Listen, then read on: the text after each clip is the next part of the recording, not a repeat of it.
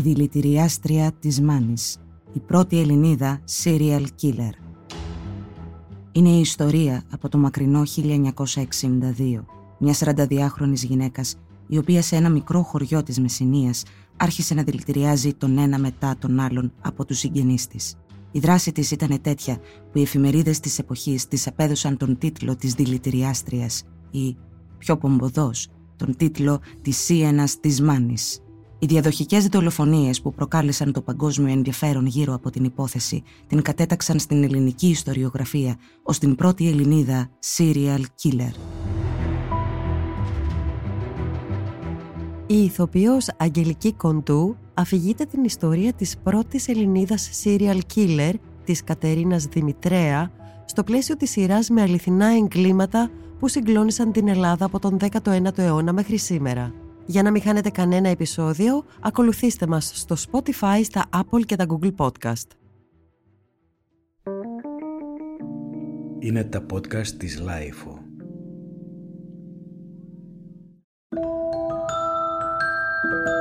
Είμαστε στα 1962, στα νότια της Πελοποννήσου, σε ένα μικρό οικισμό στα δυτικά της Μεσσηνίας που ονομάζεται Στούπα.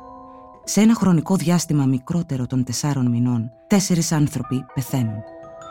Το ηλικιακά μικρότερο άτομο από τους αποθανόντες είναι ένα παιδί πέντε χρονών, ενώ κινδύνεψε η ζωή και ενός τετράχρονου κοριτσιού.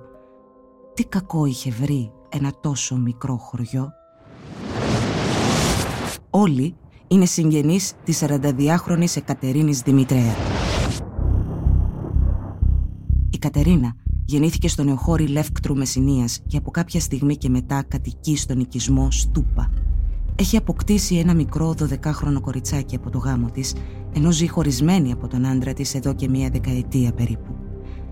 Μένει μαζί με τη μητέρα της και ασχολείται με τα οικιακά.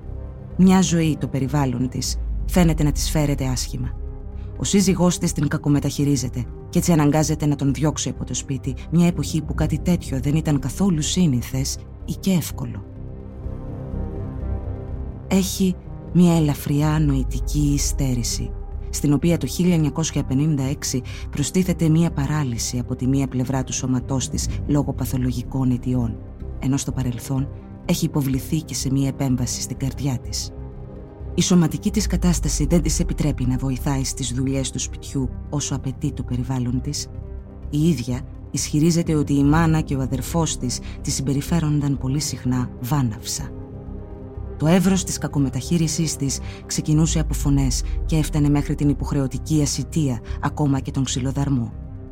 Από τότε που ήρθε στο χωριό, ο αδερφός της, η ζωή της είχε γίνει μαρτυρική.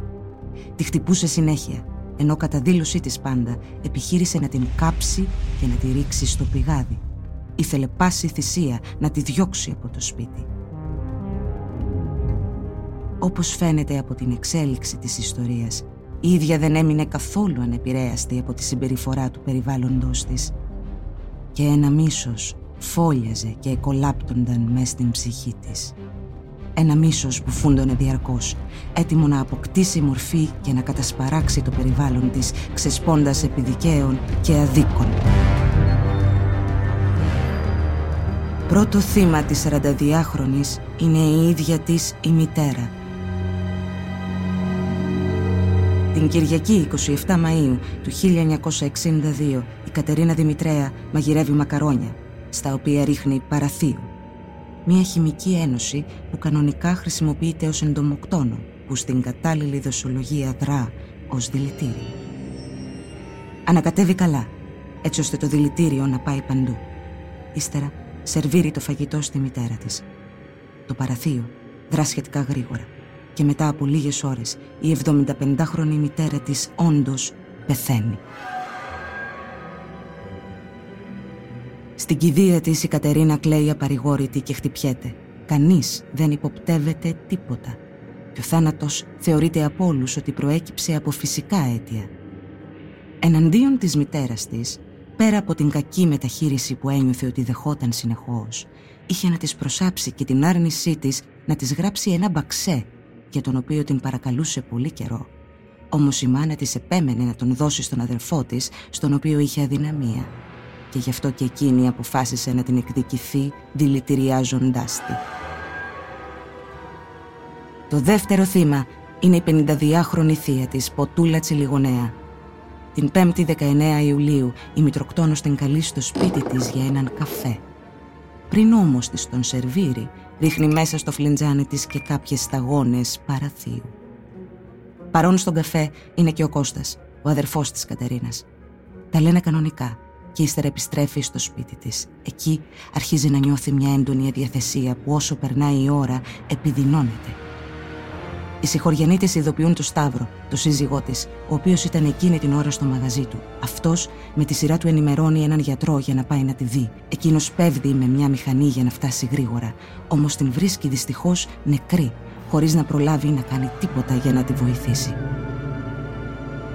Στο μεταξύ, φτάνει και ο σύζυγός της, τον οποίο ενημερώνει ο γιατρός ότι ο θάνατός της προέρχεται από εγκεφαλική συμφόρηση.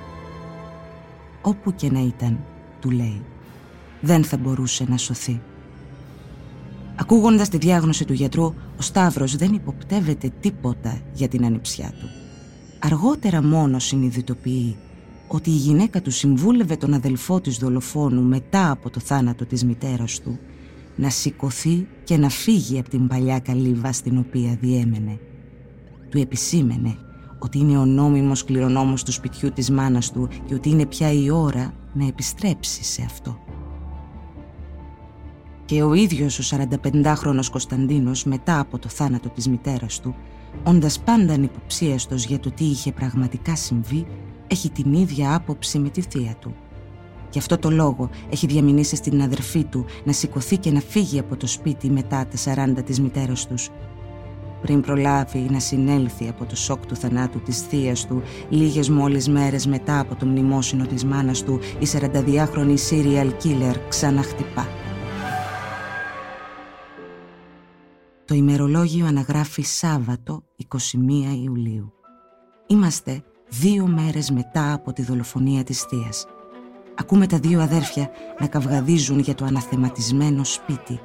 Η Κατερίνα δεν αντέχει άλλο να ακούει τον αδερφό της να τη διατάζει να επιστρέψει στο νεοχώρι. Ο Κωνσταντίνος όχι μόνο τη ζητά να φύγει, αλλά θεωρεί απολύτως αυτονόητο ότι θα κάτσει στο τραπέζι και ότι θα φάει χωρίς να απλώσει το χέρι του πέραν του πιάτου του. Το μίσος της δολοφόνου ξαναφουντώνει μέσα της. Στο πιάτο με τις βραστές πατάτες που ήταν έτοιμη να σερβίρει στον αδερφό της, ρίχνει και πάλι παραθείο. Όμως αυτή τη φορά, είτε λες και μπέρδεψε τη δοσολογία, είτε λες και δεν ήθελε να σκοτώσει τον ίδιο της τον αδερφό, ο Κωνσταντίνος επιβιώνει. Αμέσως μόλις τρώει τη δηλητηριασμένη μερίδα, ξεκινά να εκδηλώνει συμπτώματα.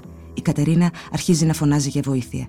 Οι συγχωριανοί της, ακούγοντας τις φωνές της, έσπευσαν να πάρουν τον Κωνσταντίνο και να τον πάνε στο νοσοκομείο της Καλαμάτας. Εκεί οι γιατροί του προσφέρουν άμεσα την κατάλληλη φροντίδα, καταφέρνοντας να τον κρατήσουν ζωντανό. Νοσηλεύεται για περίπου δύο εβδομάδες και την 5η 2 Αυγούστου επιστρέφει στο χωριό. Αμέσως πηγαίνει στο καφενείο για να ευχαριστήσει τους συγχωριανούς του που του έσωσαν τη ζωή για να το γιορτάσει, παραγγέλνει χαρούμενο στην αδερφή του φαγητό. Αυτή του φτιάχνει μια λαχταριστή ντοματοσαλάτα και του τηγανίζει νόστιμα αυγά μάτια από κάτι ντόπιες κότες. Πεινασμένος καθώς ήταν ο Κωνσταντίνος από την αυστηρή δίαιτα που τον είχαν στο νοσοκομείο, πέφτει με τα μούτρα στο φαγητό. Πίνει και κρασί. Παρουσία ενός άλλου συγγενή του ο οποίος όμως τον αφήνει να φάει μόνος του τα αυγά για να καρδαμώσει. Ο συγγενής αποχωρεί, ευχόμενος καλή ανάρρωση και υγεία. Λίγη ώρα μετά, ο Κωνσταντίνος αρχίζει να νιώθει διαπεραστικούς πόνους στην κοιλιά του και χωρίς να προλάβει καλά-καλά να συνειδητοποιήσει τι έχει συμβεί, πεθαίνει. Η Κατερίνα είχε φροντίσει να βάλει αυτή τη φορά μια καλή δόση παραθείου στα αυγά αποδεικνύοντας ότι μόνο από λάθος της επέζησε ο αδερφός της στην προηγούμενη απόπειρα δολοφονίας του. Οι εφημερίδες της εποχής θα επισημάνουν μετά ότι τα αυγά που αρνήθηκε να φάει ο συγγενής πετάχτηκαν σε ένα γάτο που μόλις τα άφαγε, ψόφισε. Ένα μάλλον μυθοπλαστικό στοιχείο που αν όντω είχε συμβεί θα κινούσε τις υποψίες εναντίον της Κατερίνας. Η Δημητρέα στην κηδεία του αδελφού της έκλαιγε και οδηρώταν, έτσι που κανείς στην πραγματικότητα δεν την υποπτεύτηκε.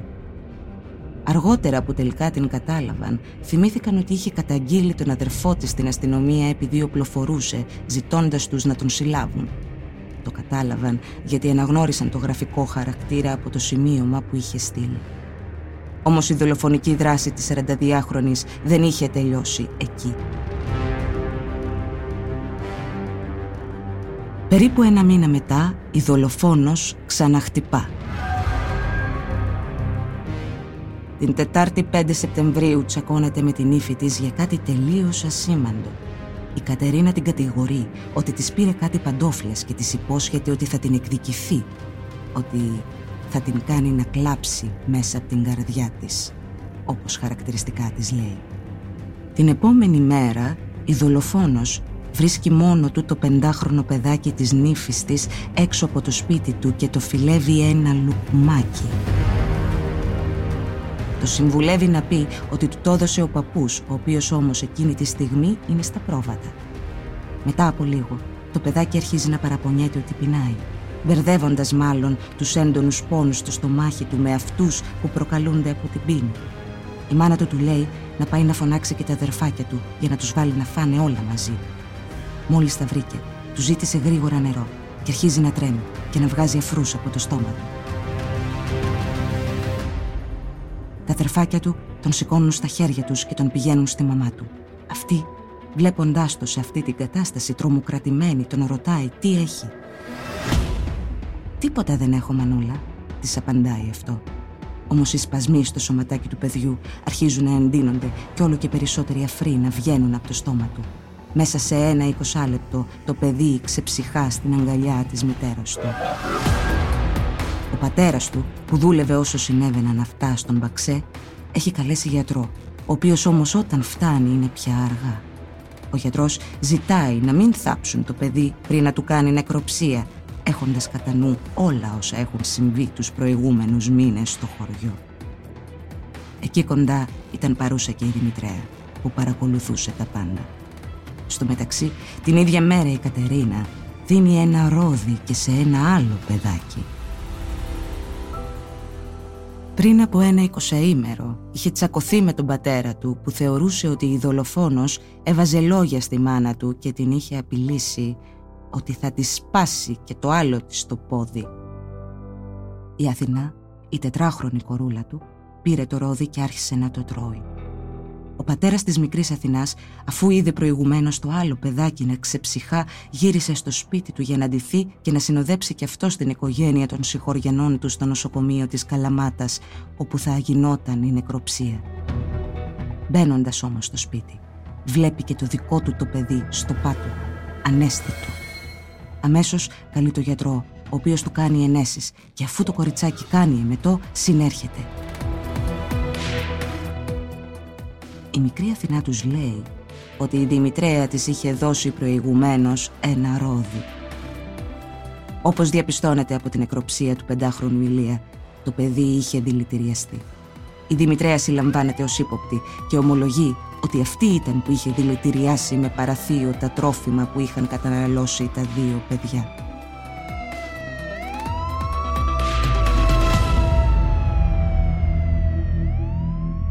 Ενώ στην προανάκρισή της στη χωροφυλακή Καρδαμίλης, παρουσία και εισαγγελέα, η κατά συρροή δολοφόνος ομολογεί τα εγκλήματά της, κατά την εκδίκαση της υπόθεσής της, αλλάζει στάση.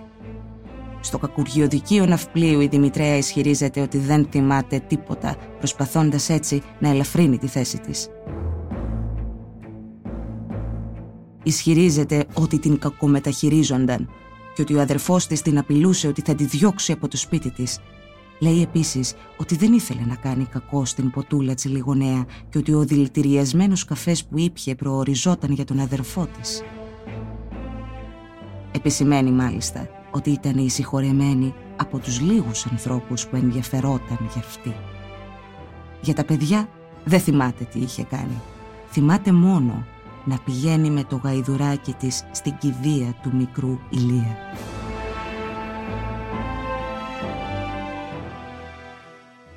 Στις 8 Μαΐου του 1963 το Κακουργείο Δικείου Ναυπλίου εκδίδει την απόφασή του. Η Κατερίνα Δημητρέα κηρύσσεται ένοχη για τέσσερις ανθρωποκτονίες εκ προθέσεως και μία απόπειρα ανθρωποκτονίας.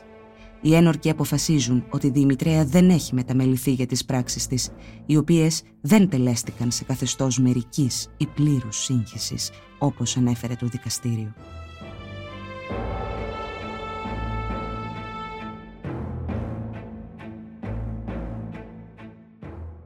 Κατηγορούμενη καταδικάζεται σε 15 χρόνια φυλάκιση για την απόπειρα ανθρωποκτονίας. Για κάθε μία όμως από τις δολοφονίες της επιβάλλεται η ποινή του θανάτου με την τελική απόφαση να είναι τετράκης εις θάνατον. Η Δημητρέα ακούει με ψυχρότητα, σχεδόν απαθής την αναγγελία της ποινής της. Προηγουμένως είχε εξεταστεί από ψυχιάτρους που δεν είχαν διαπιστώσει κανένα σημάδι ψύχωσης ή άλλου προβλήματος που θα τη προσέδιδε μερικό καταλογισμό. Μετά την καταδικαστική απόφαση, η Δημητρέα οδηγείται στις φυλακές μέχρι να ολοκληρωθούν οι προβλεπόμενες διαδικασίες για την εκτέλεσή της.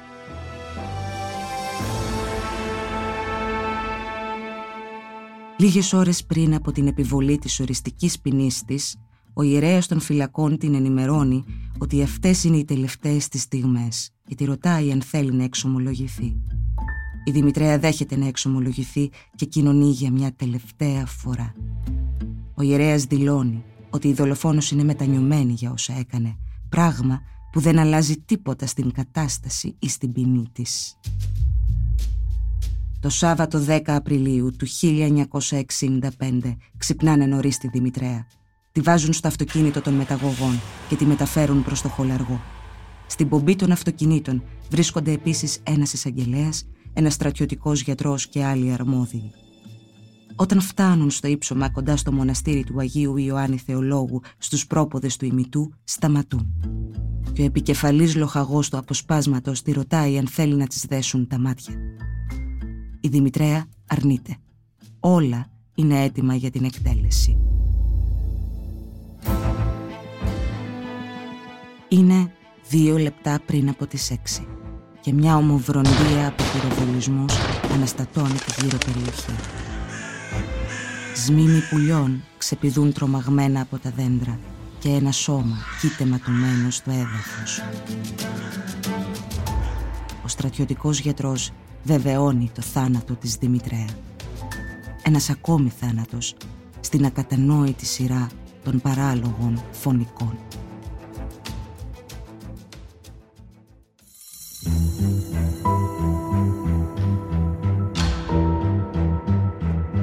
Η ηθοποιός Αγγελική Κοντού αφηγήθηκε την ιστορία της πρώτης Ελληνίδας serial killer, της Κατερίνας Δημητρέα, στο πλαίσιο της σειράς με αληθινά εγκλήματα που συγκλώνησαν την Ελλάδα από τον 19ο αιώνα μέχρι σήμερα. Για να μην χάνετε κανένα επεισόδιο της σειράς, ακολουθήστε μας στο Spotify, στα Apple και τα Google Podcast.